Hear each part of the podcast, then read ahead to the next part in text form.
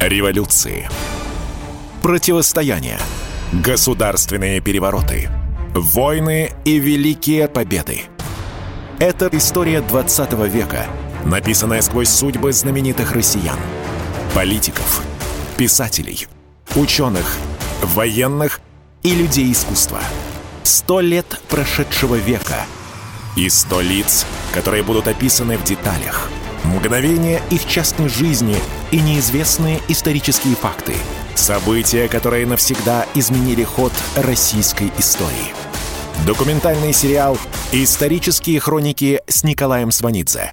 Слушайте ежедневно в 9 вечера на Радио КП.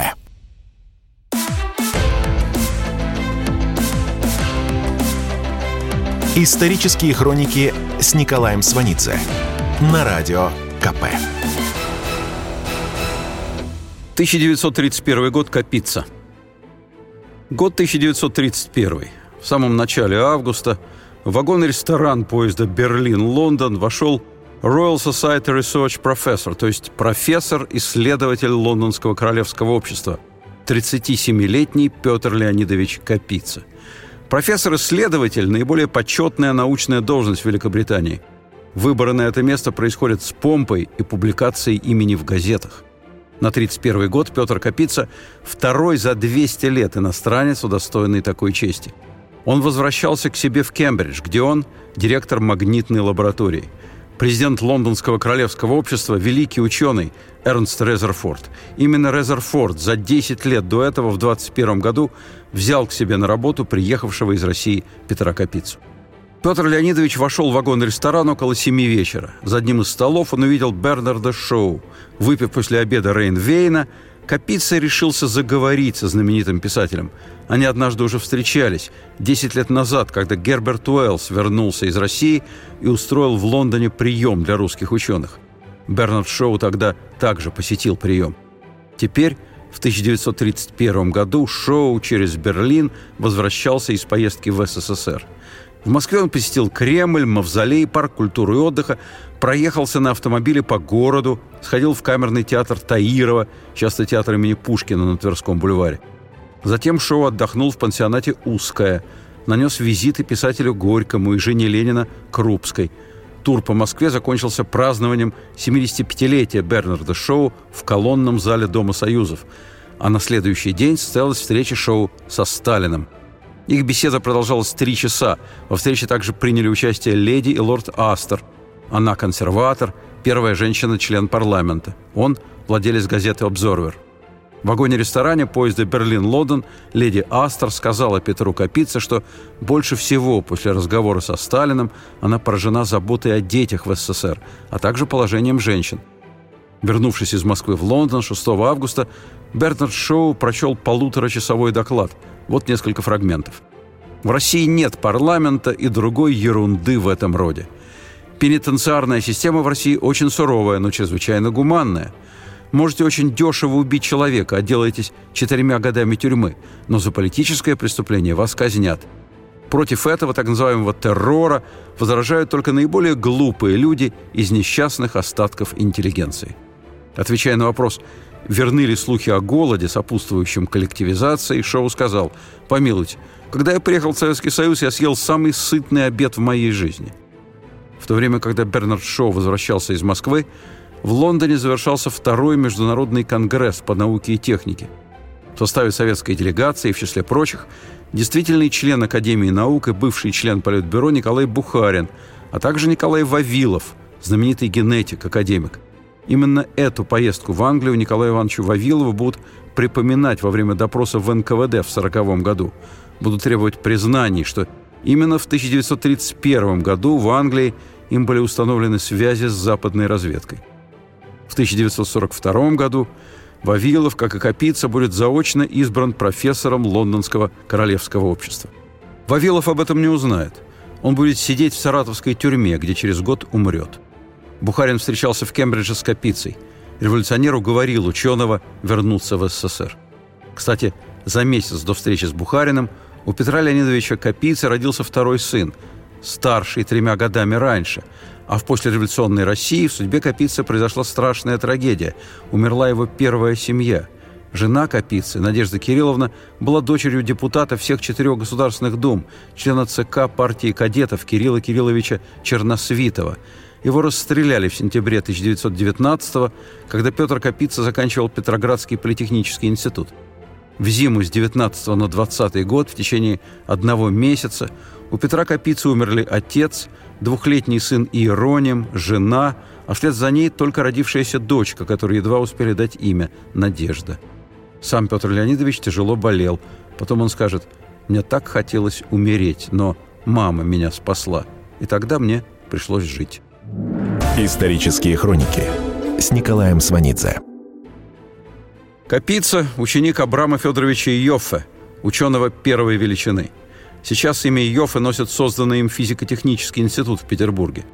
В 1921 году Иоффе назначен главой комиссии Академии наук для восстановления связей с западной научной общественностью. В ту же комиссию также входил академик, царский генерал и профессор кораблестроения Алексей Николаевич Крылов. Именно Иоффе и Крылов в 1921 году сочли, что молодого человека Петра Капицу после всех происшедших несчастий нельзя оставлять одного. Они включили его в комиссию и взяли с собой в Англию. Крылов очень хорошо понимал чувства Капицы. 2 сына академика Крылова воевали в Белой армии. Оба офицеры. Оба погибли в бою в 19 году. И вот еще что. Академик Алексей Николаевич Крылов, будучи в Советской комиссии по налаживанию научных связей, 7 лет жил за границей. В Лондоне в советском посольстве он выбивал советский паспорт для своей дочери, эмигрантки. Паспорт он выбил. Через год после этого Крылов вернулся в СССР. Так вот, в Кембридже Иоффе и Крылов представили Капицу лауреату Нобелевской премии 1908 года Эрнесту Резерфорду. Резерфорд взял Капицу к себе в лабораторию. Дэвид Шонберг, аспирант Капицы, в докладе на праздновании 100-летия своего учителя говорил: когда Капица начал работать в Кембридже, его разозлило предупреждение Резерфорда о том, что тот не потерпит никакой политической пропаганды. Опубликовав свою первую работу, Капица преподнес Резерфорду оттиск с наглейшей дарственной надписью. Вручая с наилучшими пожеланиями эту работу, автор надеется убедить профессора Резерфорда в том, что в момент своей остановки альфа-частица не обладает никакой энергией, а также в том, что автор приехал в Кембридж для научной работы, а не для коммунистической пропаганды. Резерфорд озверел и швырнул оттиск назад Капице. Капица протянул ему другой экземпляр с общепринятой надписью. Жена Петра Леонидовича, Анна Алексеевна, сказала: «Просто Капица вначале здорово боялся Резерфорда». В этом причина, почему Капица стал называть Резерфорда «крокодилом». Прозвище «крокодил» быстро укоренилось, стало широко употребимым в узкой среде и обросло легендами. Первый раз Петр Капица поехал в Англию в 1914-м практиковаться в английском языке. Он жил в английской семье. Миссис Миллер смотрела на него как на сына. А звала его Пьер, а не Питер. «Пьер, вы должны есть так-то и так-то. Пьер, вы должны заказать себе смокинг. Вы поедете с моим мужем в Эдинбург и закажете себе смокинг, потому что вы должны быть одеты как следует». 20-летний Петр Капица поехал и заказал себе смокинг, который носил потом всю жизнь, а также фрак. В 20 году Петр Капица с приятелем Николаем Семеновым пришли к известному художнику Борису Кустодиеву. Капица тогда сказал Кустодиеву: «Почему бы вам не написать портрет тех, кто станет знаменитым?» 2 друга, Капица и Семенов, станут нобелевскими лауреатами. А фрак у Капицы к моменту получения Нобелевской премии в 1978 году сохранится, но будет маловат. Родовые корни не оставляли Петру Капице свободы выбора. Образование, наука – это семейный культ. В семье географы, астрономы, военные инженеры, исследователи Дальнего Востока, знатоки языков народов Севера. Это русская нереволюционная интеллигенция. А фамилия Капица от двойной южно-русской фамилии Капица-Милевские, приписанной к польскому гербу Ястержемских. В 1929 году Капица по приглашению Каменева собрался в Советский Союз в качестве консультанта в Харьковский физико-технический институт. Но перед самым отъездом Капицы друг академика Крылова, академик Успенский, приехавший в загранкомандировку, из которой не вернулся обратно, передал Капице просьбу его тестя. Академик Крылов, узнав, что муж его дочери собирается приехать в СССР для временной работы, убедительно просит его не делать этого. Приехав однажды в СССР, вы рискуете остаться там навсегда», — передает Капица тесть. Капица тогда прислушался к совету, хотя в 30-м, в 32-м и 33-м он с семьей в СССР поедет. В конце июля 1931 года, вернувшись из Лондона, Бухарин написал отчет о поездке на имя Сталина. Сталин отчет Бухарина прочитал в тот же день. В нем не было ни слова о том, что Бухарин встречался с Капицей и несколько дней жил у него в доме. В сентябре 1931 года произошла первая встреча Сталина с Берией. Сталин приехал на отдых в Цхалтуба. К моменту встречи со Сталином Лаврентий Берия – зампред Закавказского ГПУ. Закавказская федерация – это Грузия, Армения и Азербайджан. Берия – глава ГПУ Грузии и нарком внутренних дел Грузии. Берия в Цхалтуба был рядом со Сталином неотлучно. Это общение закончилось для Берии назначением на пост первого секретаря Компартии Грузии. В 1931 году, сразу же после этого назначения, во всех районах Грузии появились новые секретари райкомов. В прошлом все они сотрудники ГПУ и НКВД. В том же 1931 году в СССР после заграничной стажировки вернулся 23-летний физик-теоретик Лев Ландау. В следующем году он возглавил теоретический отдел Харьковского физтеха, который из Англии консультировал Петр Капица. Продолжение слушайте через несколько минут.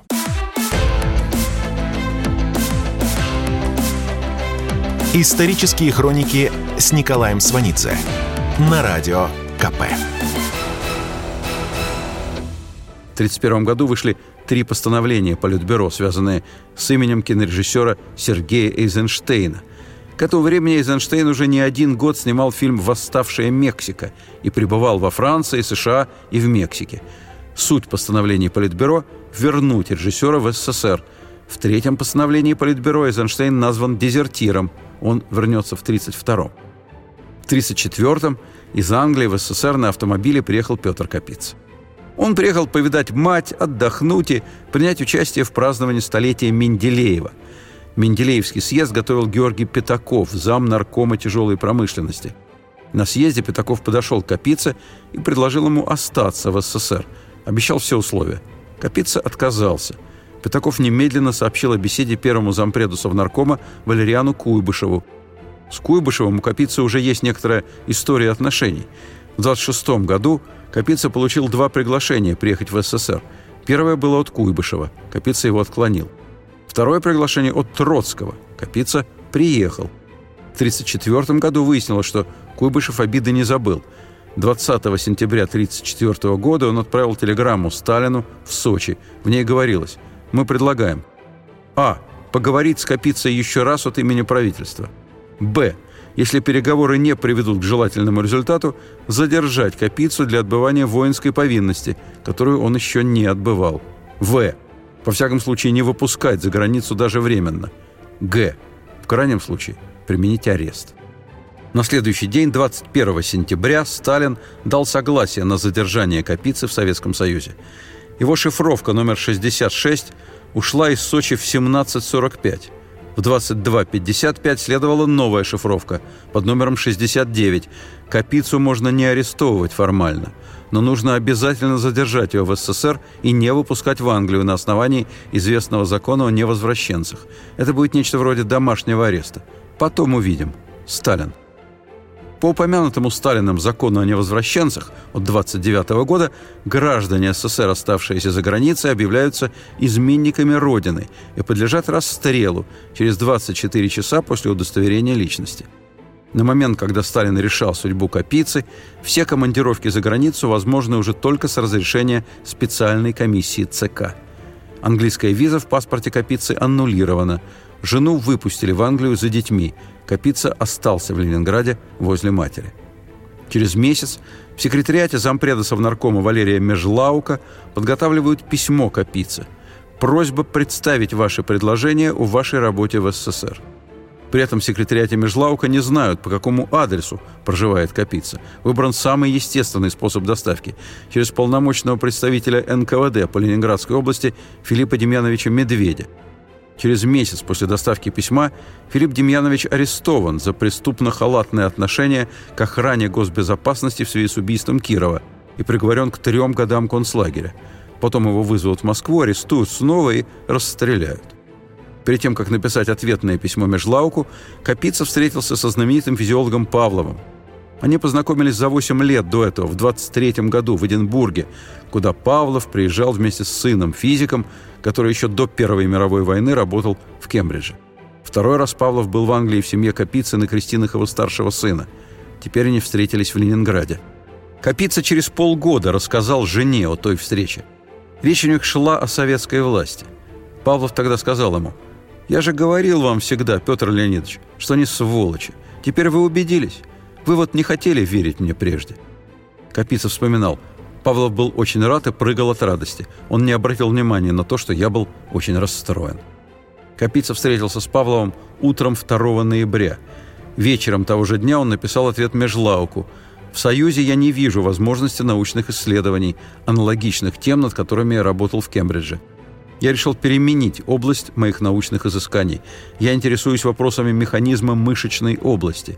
Иван Петрович Павлов любезно соглашается предоставить мне место у себя в лаборатории». Межлаук переслал письмо Капицы Сталину, а также написал Сталину сам. Физик Капица оставлен в СССР и уже свыше месяца ходит без дела, так как не желает за него браться. Капица хочет, по моему мнению, первое, просаботировать решение правительства, оставившего его для работы по физике, а не по биологии. Второе, самое главное, сохранить верность англичанам, щедро ему платившим. Поэтому предлагаю вызвать Капицу и разъяснить ему. Если Капица и после этого не образумится, арестовать его и заставить работать. Сталин никак не отреагировал ни на письмо зампреда Совнаркома Межлаука, ни на письмо Капицы. Настроение в Англии в связи с Капицей отслеживал советский посол Майский. Он писал наркому иностранных дел Литвинову: «Письмо лорду Резерфорду о том, что Капице предложена ответственная работа, я отправил. Откликов от Резерфорда нет. Благодаря принятым мерам пока удается избежать шума в печати в связи с делом Капицы». У советской власти к этому времени уже был опыт скандала с ученым мирового уровня. Этот человек – Альберт Эйнштейн. В 1930 году Эйнштейн, в числе других деятелей западноевропейской культуры, поставил свою подпись под протестом против дела 48 советских специалистов, обвиняемых в организации голода в СССР. Все 48 человек были расстреляны. В связи с протестом западной интеллигенции в советской прессе была развернута мощная кампания против Эйнштейна. В газетах «Известия», «Правда» 11 декабря 1930 года Максим Горький опубликовал статью под заголовком «Гуманистам», где оправдывал казнь 48 преступников, организаторов пищевого голода в СССР, как законное возмездие трудового народа. Приговор по делу 48 широко обсуждался на заводах и в школах. У детей спрашивали, что надо сделать с этими людьми. «Расстрелять», — отвечали дети. Исторические хроники с Николаем Сванидзе. Бухарин, вернувшийся в 1931 году из Лондона, где гостил у Капицы, в своем отчете Политбюро предложил прекратить кампанию против Эйнштейна. Дело в том, что в 1931 году Альберт Эйнштейн через коллегу передал советской общественности новое заявление по поводу процесса 48 вредителей. На этот раз от себя лично. Эйнштейн в 1931 году написал: «Я считал тогда невозможным, чтобы ответственные лица намеренно вредили цели, которой они должны были служить. Я тогда не сознавал, что в особенных условиях СССР возможны вещи для меня совершенно немыслимые. Сегодня я глубоко сожалею, что дал тогда свою подпись». Советская власть не Альберт Эйнштейн. Она не заблуждалась относительно того, кто является организатором голода в СССР. Власть знала, что надвигающийся голод – это результат ее, власти, экономической политики. Но этот результат ценой в миллионы человеческих жизней для нее, власти, политически уже не опасен, а в будущем даже выгоден. В качестве пряника отныне будет достаточен просто кусок хлеба. Голод начнется с Казахстана осенью 1931 года. Голод в Казахстане – это следствие тотальной конфискации скота и падежа скота из-за отсутствия кормов. Количество скота в Казахстане сократилось в 10 раз. Менять на хлеб нечего. Люди откачевывают в сторону Китая и умирают прямо в степи. Год 1931. На территории будущей Караганды и Карагандинской области был создан Карлаг, то есть Карагандинский лагерь ОГПУ. На территории совхоза-лагеря до его создания живут казахи, русские, немцы и украинцы. Их всех сгоняли с обжитых земель, скот конфисковывали в совхоз. На их место пригоняли раскулаченных и выселенных со всех концов СССР. Летом 1931 года сюда привозили 52 тысячи крестьянских семей и бросали их под открытым небом.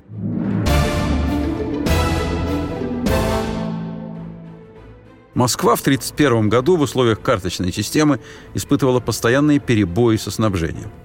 С января введена система единого снабжения трудящихся по так называемым «заборным книжкам».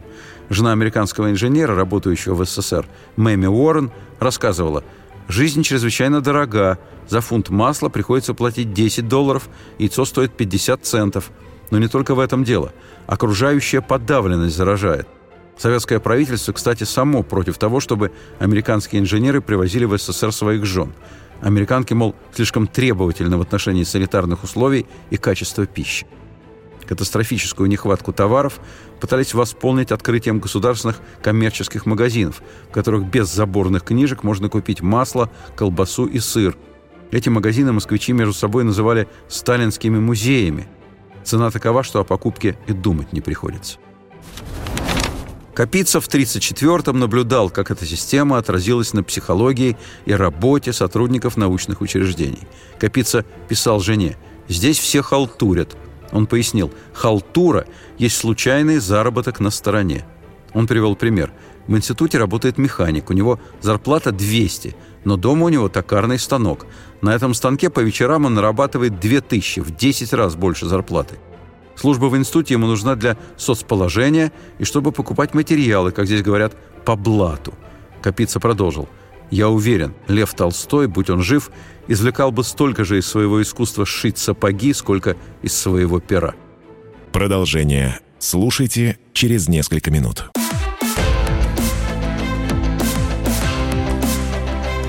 Исторические хроники с Николаем Сванидзе на радио КП. По словам Капицы, халтура дезорганизует работу, и это ничем нельзя оправдать. Халтура, между тем, это способ выжить и прокормить детей в условиях карточек и дороговизны. Капица – новый человек в СССР. Он писал жене: «Те научные сотрудники, которые не умеют работать руками, бесконечно совмещают, читают лекции на любые темы, пишут фельетоны. Коля Семенов, как академик, имеет жалование 700 рублей». А статья, написанная за 2 вечера, дает 200-300 рублей. А журналов много. Переделав слегка статью, можно ее пустить несколько раз. Научный работник тратит, собственно, на работу только 20% своей энергии. Руководящие работники научных учреждений стараются увеличить свои институты до невероятных размеров, чтобы как-то победить низкую производительность труда. Производительность труда в науке очень низкая, ужасающе низкая. В 4 или даже больше раз ниже, чем в Европе. Писал жене Капицы. Кроме того, работу институтов осложняли выдвиженцы, случайные низкоквалифицированные работники, направленные в научные коллективы для проведения партийной линии. Капица говорил: «У них страх перед выдвинувшим их начальством. Они обещают начальству все самое большое в мире. При этом у них неприкрытый апломб, искаженное представление о сущности научного творчества». Исторические хроники. В 1946-м Петр Леонидович Капица будет по-приятельски давать советы режиссеру Григорию Александрову при съемках фильма «Весна».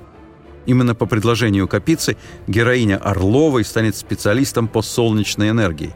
В открытую сказать, что она занимается атомным проектом, в 1946 году, в разгар работы Бериевского комитета, невозможно, хотя это очевидно подразумевалось. А персонаж Плята – это такой привет от Капицы всем многочисленным консультантам в советской науке. Капица писал: «Они воображают, что, познав, что 2 × 2 = 4, они могут делать авторитетные суждения». Это Капица писал в письме как раз в то самое время, когда он обсуждал с Александровым сценарий фильма «Весна».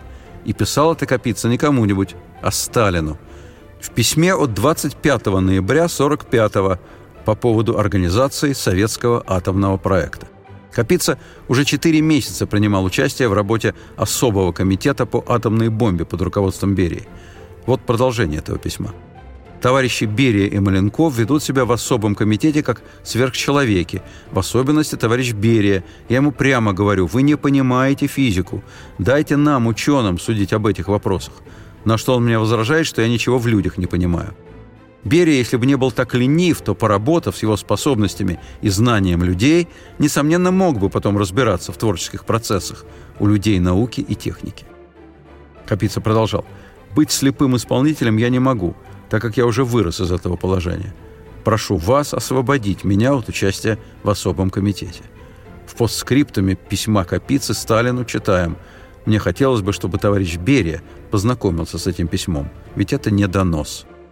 После того, как письмо было отправлено Сталину, Берия позвонил Капице.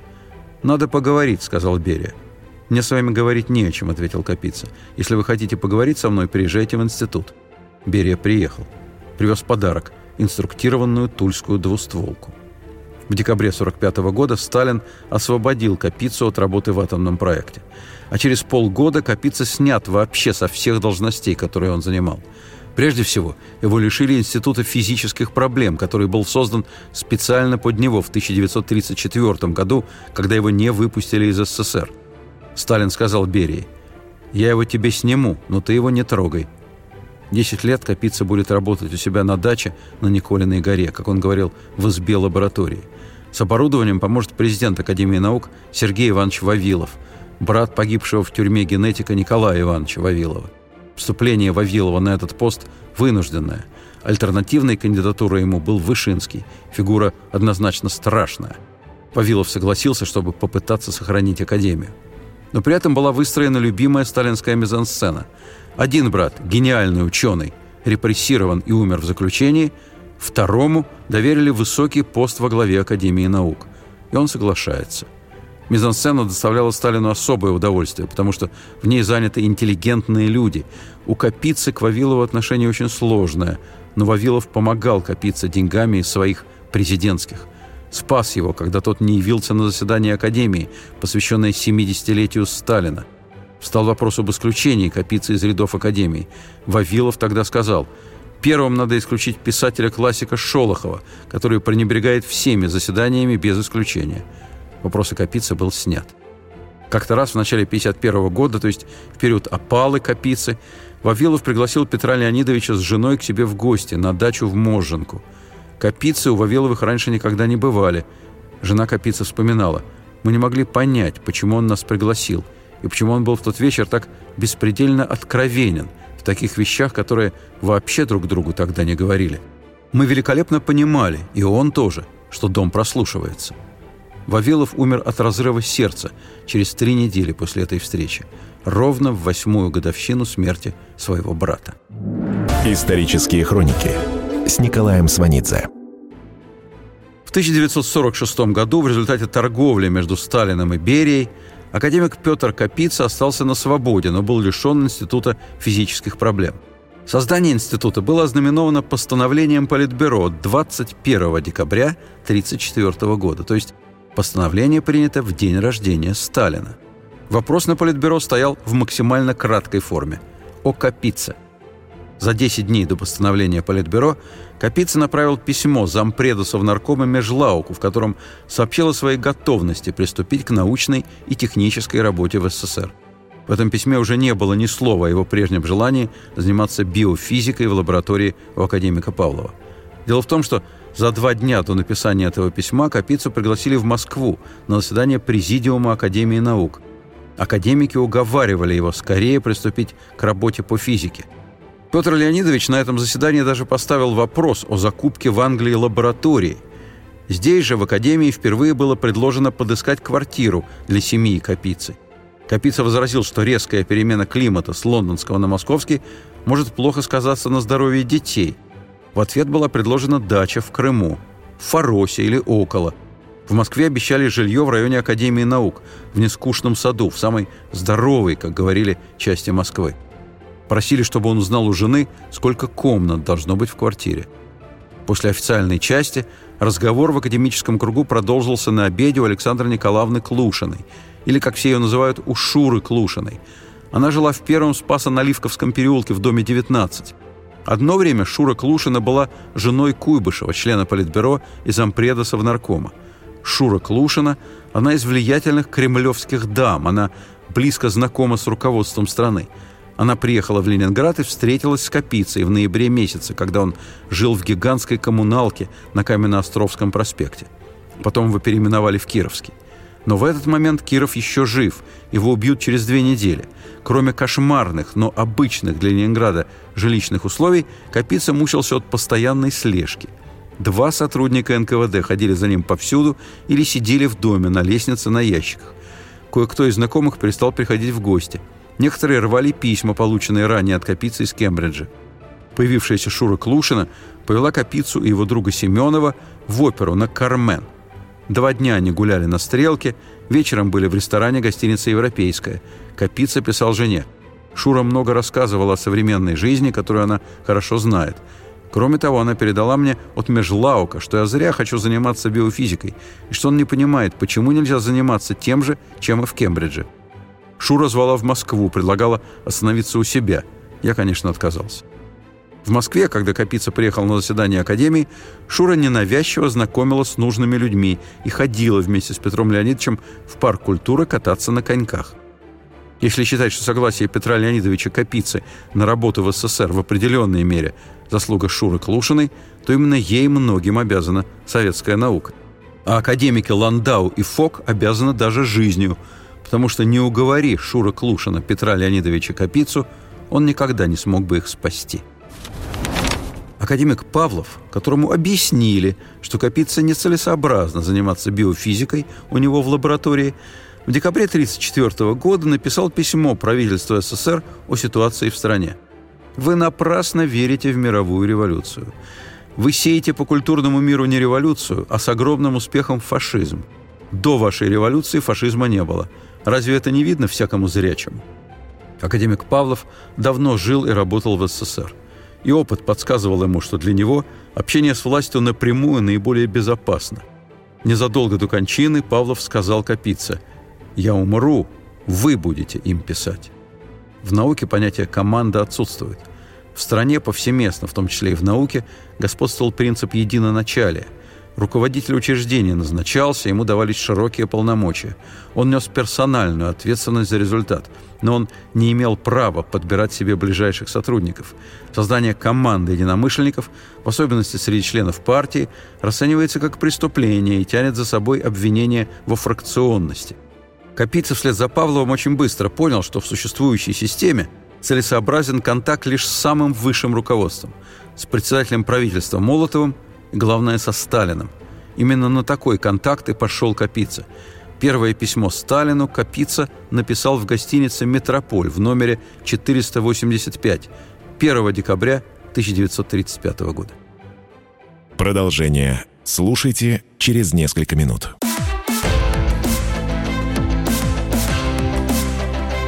Исторические хроники с Николаем Сванидзе на радио КП. Год 1935.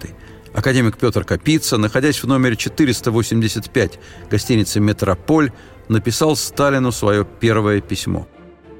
«Я искренне боюсь, я уверен, что кроме вас никто не может повлиять на создавшееся положение. Более года назад меня здесь неожиданно задержали, прерывали мою научную работу, потом стали со мной обращаться очень скверно. Меня, по-видимому, заподозрили в чем-то нехорошем, но не говорили в чем. За мной ходят агенты. Даже раз послали обнюхивать меня собаку, видно, боялись, что я сбегу.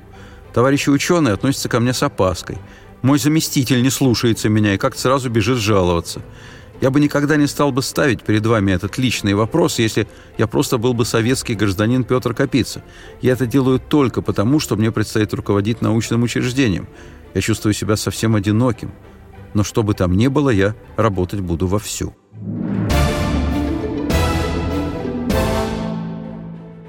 С декабря 1935 по декабрь 1950 Капица написал Сталину 42 подробных письма.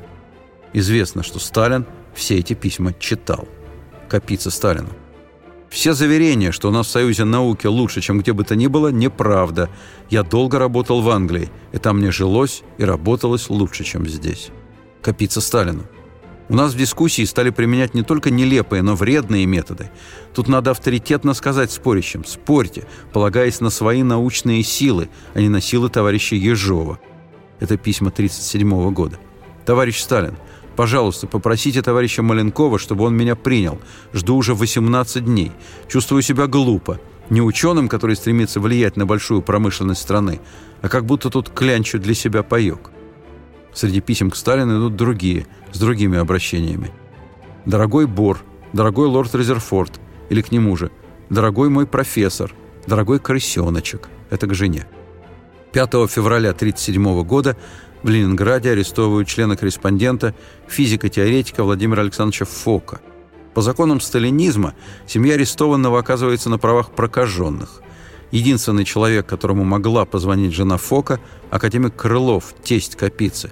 Жена Фока сказала по телефону: «Владимир Александрович, к вам сегодня обедать не придет». Капица в этот момент был у Крылова. Они сразу поняли, что произошло.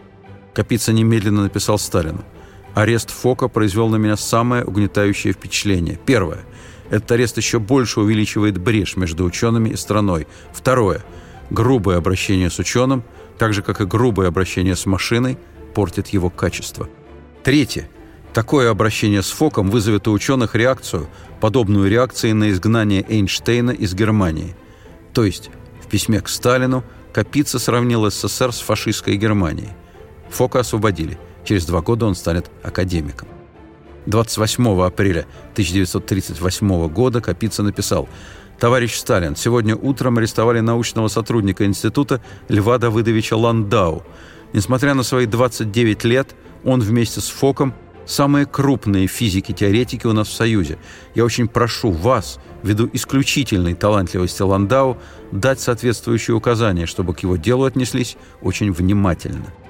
За 4 дня до ареста Ландау с коллегой составил антисталинскую листовку, которую предполагалось распространить 1 мая. Ландау в 1938 году открыто называл систему, установленную после октября 1917 года, фашистской, а Сталина – главным фашистом. Ландау год отсидит в Бутырке. На допросах его сутками держали на стойке, то есть не давали садиться. Он вспоминал: «Было очевидно, что я мог продержаться еще не больше полугода. Я просто умирал». Через год после письма Сталину, в апреле 1939-го, Капицу вызвали на Лубянку к 1:00 ночи. В кабинете сидели 2 зама Берии – Кабулов и Меркулов. Предложили ознакомиться с делом Ландау. Капица сказал, что не будет, так как не видит мотивов преступления. Его спросили, готов ли он поручиться за Ландау. Капица ответил, что готов, о чем он написал короткую записку на имя Берии. 28 апреля 1939 года, ровно год спустя после ареста Ландау, Капица подписывает приказ номер 34 по Институту физических проблем восстановить товарища Ландау Л.Д. в списках сотрудников на прежней должности. Лев Давыдович Ландау будет 3-жды лауреатом Сталинской премии. Потом получит Ленинскую премию и 3 ордена Ленина, а в 1962 году Нобелевскую премию. Политических взглядов с 1938 года не изменил. Известны 2 неотправленных письма Капицы Сталину. В них Петр Леонидович писал: «Пожалуйста, отпустите меня в Кембридж. В Союзе я все время чувствую себя несчастливым, а так серьезно работать невозможно». Исторические хроники с Николаем Сванидзе. В 1966 году со всей очевидностью встала угроза реабилитации Сталина. В марте месяца в ЦК на имя Брежнева поступило письмо. Суть этого письма: до сего времени не стало известно ни одного аргумента, позволяющего думать, что осуждение культа личности Сталина было неправильным. Напротив, значительная часть разительных фактов о преступлениях Сталина еще не придана гласности. Ни частичная, ни косвенная реабилитация Сталина невозможна. Письмо, среди прочих, подписали Майя Плесецкая, балерина, Олег Ефремов, режиссер, Валентин Катаев, писатель, Виктор Некрасов, писатель, Владимир Дудинцев, писатель, Константин Паустовский, писатель, Игорь Ильинский, артист, Вано Мурадели, композитор, Андрей Попов, артист, Михаил Ром, режиссер, Семен Ростовский, писатель, Сергей Сказкин, академик-историк, Андрей Сахаров, академик-физик, Сергей Смирнов, писатель, Борис Слуцкий, поэт, Иннокентий Смоктуновский, артист, Игорь Там, академик-физик, Владимир Тендряков, писатель, Георгий Товстоногов, режиссер, Марлен Хуциев, режиссер, Семен Чуйков, художник, Корней Чуковский, писатель, Григорий Чухрай, режиссер, Илья Эренбург, писатель, ну и Петр Капица, академик, физик. Исторические хроники с Николаем Сванидзе. Кстати, когда Петр Капица приехал работать в Кембридж к Резерфорду, тот ему сказал, что штат лаборатории уже укомплектован. Тогда Капица спросил, какую допустимую погрешность вы допускаете в экспериментах? Обычно около 3%. А сколько человек работает в лаборатории? 30. Тогда один человек составляет примерно 3% от 30. Резерфорд рассмеялся и принял Капицу в качестве допустимой погрешности. В действительности же Капицу взяли в лабораторию благодаря рекомендации Йоффа и Крылова. Продолжение следует.